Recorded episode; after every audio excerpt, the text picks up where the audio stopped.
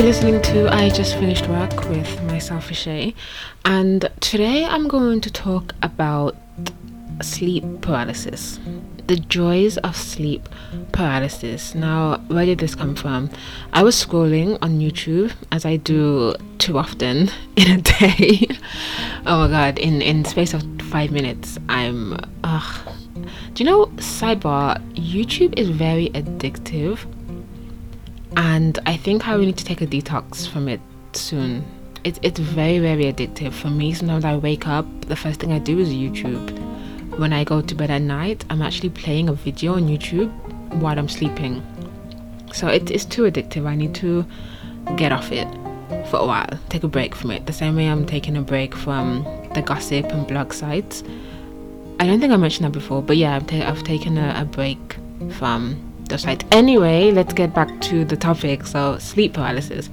I was scrolling on YouTube and one of the videos that came up, it was a promoted video or suggested video, and it was a guy talking about his experience with sleep paralysis. And I was thinking, oh my goodness, yes. And I've actually spoken about this with a friend some months ago. Hey, Kim. And but it reminded me again when I saw this suggested video of this guy talking about his experience.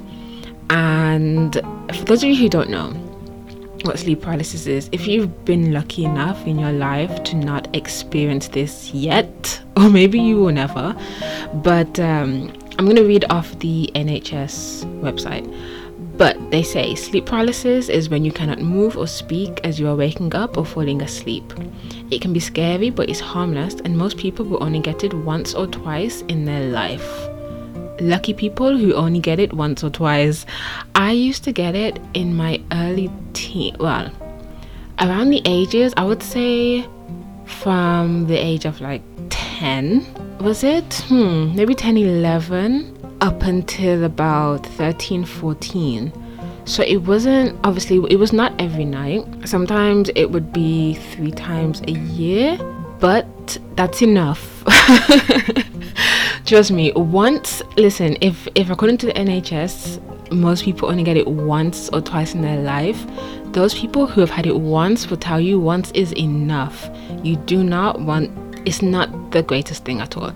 However, from reading people's stories and listening to other people telling of their experiences with sleep paralysis, I do realize that mine were quite tame. And the reason why I say that, so yes, I did experience the the paralysis when it was I it was when I was falling asleep. So I wouldn't get it in the morning, but I'd always get it in the night. And this is back when I used to share a room with my sister, and we had two single beds. So she was in her bed, I was in my bed, and we used to have a lamp in between us, if I remember correctly. Or there was some sort of light, actually. You know what? Now that I'm thinking about it, where did this light come from? I might have to.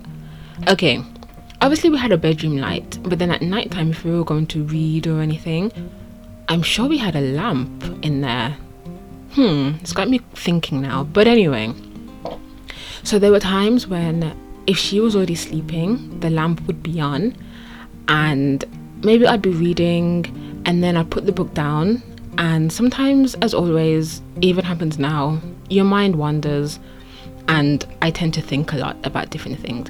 But I'd be lying on my back doing that, and all of a sudden, frozen. My body cannot move and the lamp would be on, so I would just see the light hitting, you know, different parts of the room.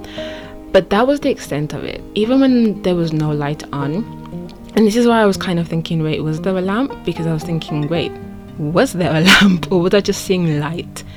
But the reason why I mention that is because when I hear other people's stories, they they talk about seeing um, what do they call them apparitions or they see shadows or you know different things like that.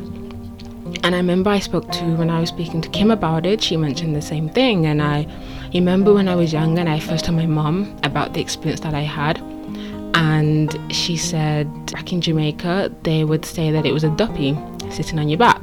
Now duppy is basically ghost but i personally never saw any shadow never saw any any movement if anything it was just me terrified in my bed maybe because my sister was in the room why i didn't see anything it could be that if i was in a room by myself possibly my mind could have gone off on a tangent and I would have started hallucinating and seeing things, that could be possible as well. But I, I, I, personally didn't see anything. But it's still pretty terrifying. So I can only imagine if I was terrified as a young person, imagine those who are not only paralyzed but are seeing things in the corner of their room or on their bed or in their listen i've read stories where people have seen someone in their bed but obviously they can't move you can only move your eyes for those of you who have never experienced it and those of you who have you're relating on so many levels right now with me but for those of you who haven't experienced just imagine lying on your bed and from what i understand it mostly takes place when you're lying on your back but it can happen as well when you're lying on your front for me it was always on my back so Imagine lying on your back and not being able to move, not even being able to breathe. The only thing you can move are your eyes. Imagine that. Do you know what? How long does a does an episode last actually? I really don't know because when you're in that moment, it feels as though it's forever. And I remember I always felt like I was going to die because I couldn't breathe. I'm just lying there this really is the joys, right, of sleep paralysis. the absolute joy of sleep paralysis. But I actually found some stories online just to to to tell you. For those of you who haven't experienced, once again, you can hear other people's experiences and also look it up as well. It's something, it is quite terrifying, but it's also really interesting. One thing I didn't look up is if people have ever unfortunately passed because of sleep paralysis, like I said, you can't breathe. So I wonder if that has ever happened to anyone. I hope not, but sometimes with these things you just you just don't know. To be fair, I don't even know if I even want to look that up. If I even want to find that out. Yeah, I think I'll avoid that. I, I won't look that up. But be my guest if you want to. But I'm going to share some stories which I found online of other people's experiences with sleep paralysis. So, a Facebook user, Amber Lyons, she wrote, It happens every time I fall asleep on my back. I wake up and I can't tell if my eyes are open or shut, but I can see my whole room. A dark presence is lurking on top of my wardrobe, and as soon as I notice it, I try and scream, but I can't scream and I can't move. The darkness slithers down the side of my wardrobe, across the floor, and looms over the end of my bed. Then it creeps all over me, trying to evade every part. I feel an immense pressure like it has pinned me down and is pushing its way into my ears, eyes, and mouth. The darkness then screams a terrible screech into my face, and I try to scream back until eventually I manage to jerk my head and everything disappears, and I'm alone in the darkness. It is the most terrifying of experiences. Another person wrote, I have terrible hallucinations, and as I try and fight my paralysis, I sometimes flick back and forth between reality and my dream. So I can see my room and have my eyes open, but the creature from my nightmare is also in my room. It's genuinely petrifying and has made me feel I'm actually being possessed, which in turn makes me feel I'm going crazy. It used to last only a few seconds, but recently it's getting longer and longer. That's terrifying when you're conscious of it. You feel trapped inside yourself for a significantly long period of time, maybe 10 minutes. It's horrible. I wouldn't wish it on anyone. I wish there was a real cure so I never had to go through it again.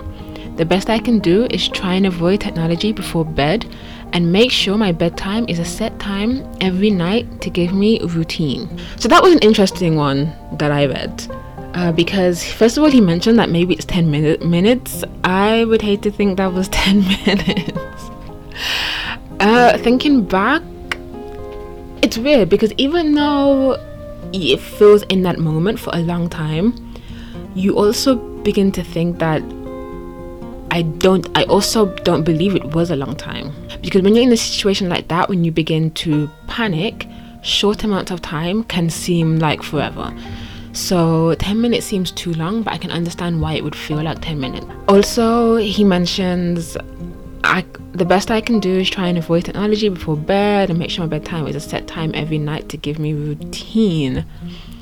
I don't know if this would cure sleep paralysis. I mean, let me know out there if you used to experience sleep paralysis and if you changed an aspect of your routine, your nighttime routine, and that almost quote unquote cured your sleep paralysis.